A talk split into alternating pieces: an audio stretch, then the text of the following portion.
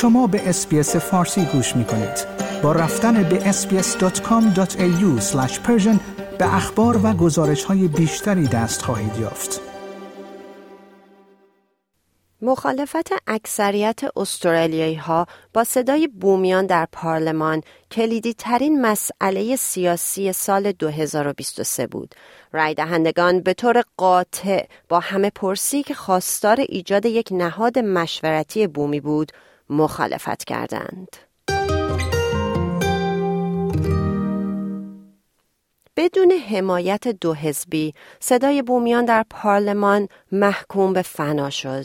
رای دهندگان استرالیایی به طور کلی پیشنهاد تغییر قانون اساسی را رد کرده و همه ایالتها و قلمروی شمالی رای منفی دادند. تنها قلمروی پایتخت استرالیا یا ACT بود که رای مثبت داد. نخست وزیر آنتونی آلبانیزی از استرالیایی ها خواست تا پس از شکست همه پرسی یک پارچگی خود را حفظ کنند و گفت که نتیجه ما را تعریف نمی کند. و او به تصمیم مردم و روند دموکراتیک این همه پرسی احترام می گذارد. I absolutely respect the decision of the Australian people and the democratic process that has delivered it. When we reflect on everything happening in the world today, we can all give thanks that here in Australia we make the big decisions peacefully and as equals.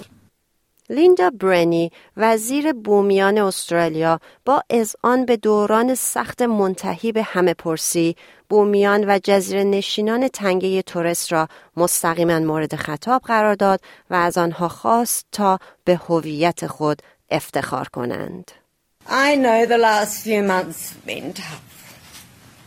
But be proud of who you are. Be proud of your identity. Be proud of the 65,000 years of history and culture that you are part of. پیتر داتون رهبر اپوزیسیون نخست وزیر را مسئول این نتیجه دانست و گفت آنتونی آلبانیزی به خواسته های مردم گوش نداد. به عقیده او آلبانیزی باید برای به رسمیت شناختن صدای بومیان همه پرسی برگزار می کرد نه تغییر قانون اساسی. If he was going to have a referendum, do it on recognition because 70, 80, 90% of Australians would support recognition being enshrined in the Constitution. But he didn't do that. و سناتور مستقل لیدیا تورپ از شکست همه پرسی صدا استقبال و بر لزوم داشتن معاهده یا تریتی تاکید کرد. We need a treaty in this country. We are one of only a couple of Commonwealth countries in the world that does not have a treaty with its first people. گذشته از همه پرسی امسال فشار هزینه های زندگی، تورم بالا و افزایش نرخ بهره های بانکی به صورت مداوم در چرخه خبر تکرار می شد. در ماه سپتامبر جیم چالمرز خزانه دار بیش از 22 میلیارد دلار مازاد بودجه را اعلام کرد که این رقم برای اولین بار در 15 سال گذشته بود. رقم نهایی در ماه دسامبر از بودجه ماه می به دلیل افزایش درآمد مالیاتی و قیمت بالاتر کالاها اصلاح شد. جیم چارمرز این اصلاح را سندی بر کارآمدی دولت خواند. This is evidence uh, of our uh, responsible economic management, which is getting the budget in much better nick at the same time as we roll out billions of dollars in cost of living relief. اما این اصلاح انگس تیلر سخنگوی وزارت خزانهداری ائتلاف را تحت تاثیر قرار نداد و گفت که اقتصاد در حال فروپاشی است. او دولت آلبانزی را دولتی با مالیات و هزینه های بالا خواند. We've seen interest costs tripling since Labor came to power. We've seen, as I said, 27% increase in income taxes paid uh, by households and household disposable income down by 8.6% in the last 18 months. در ماه دسامبر بانک مرکزی نرخ نقدینگی را روی چهار ممیز 35 درصد نگه داشت. زیرا قصد دارد تا پایان سال 2025 تورم را کاهش داده و بین دو تا سه درصد نگه دارد.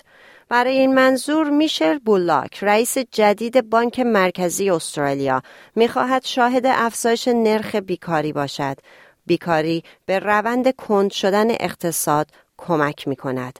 در حال حاضر نرخ تورم استرالیا حدود 5 ممیز چهار درصد است. او در کنفرانسی در هنگ کنگ در ماه نوامبر به نمایندگان گفت که خانوارهای استرالیایی علا رقم تردیدها در مورد افزایش نرخ بهره در دو سال گذشته دوام آوردند. And that's created a lot of noise. People are very unhappy. The cash flow channel works very quickly in Australia and it's very prominent. But what I'd, what I'd like to highlight here is though despite that noise, households and businesses in Australia are actually in a pretty good position. Their balance sheets are pretty good. بناست که فرماندار جدید بانک مرکزی تغییرات کلیدی را از ماه فوریه سال آینده معرفی کند. این تغییرات بر مبنای و یک توصیه است که در جریان بازنگری عملکرد این سازمان مطرح شده. از جمله می توان به رسیدگی به تضاد منافع یا conflict of interest و ایجاد فرهنگ شفافتر اشاره کرد. یکی از تغییرات کلیدی کاهش تعداد جلسات سالانه برای تعیین نرخ بهره از 11 جلسه به 5 جلسه خواهد بود. همچنین به عنوان بخشی از یک استراتژی جدید ارتباطی هیئت مدیره به جای فرماندار بیانیه پس از جلسه را منتشر خواهد کرد.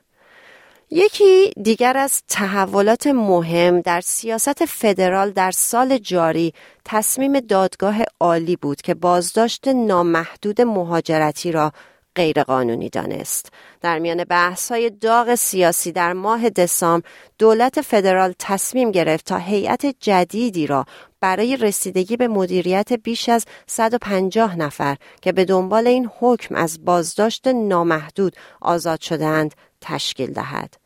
هنگامی که علنی شد که برخی از افراد آزاد شده دارای سوابق کیفری هستند دولت قوانینی را تصویب کرد که محدودیت های سختی از جمله منع آمد و شد و ردیاب مچ پا را برای آنها اعمال کند.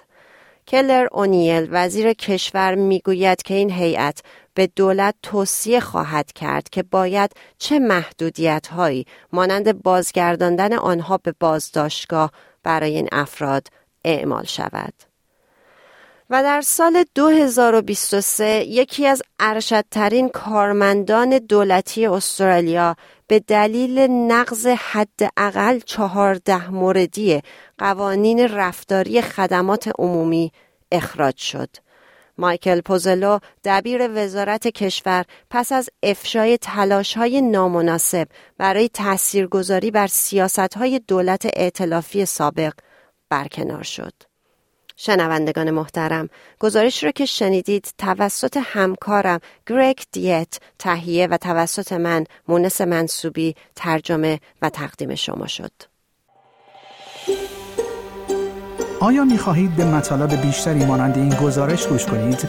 به ما از طریق Apple Podcast، Google Podcast، Spotify یا هر جای دیگری که پادکست های خود را از آن می گیرید گوش کنید.